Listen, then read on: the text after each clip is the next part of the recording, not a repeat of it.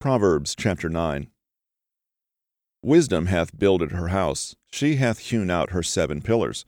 She hath killed her beast, she hath mingled her wine, she hath also furnished her table. She hath set forth her maidens, she crieth upon the highest places of the city.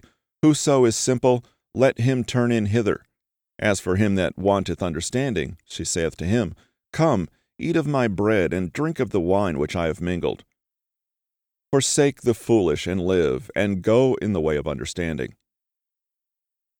He that reproveth a scorner getteth to himself shame, and he that rebuketh a wicked man getteth himself a blot. Reprove not a scorner, lest he hate thee. Rebuke a wise man, and he will love thee. Give instruction to a wise man, and he will be yet wiser. Teach a just man, and he will increase in learning. The fear of the Lord is the beginning of wisdom, and the knowledge of the holy is understanding.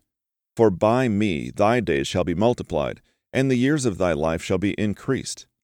If thou be wise, thou shalt be wise for thyself. But if thou scornest, thou alone shalt bear it. A foolish woman is clamorous. She is simple and knoweth nothing, for she sitteth at the door of her house on a seat in the high places of the city, to call passengers who go right on their ways. Whoso is simple, let him turn in hither.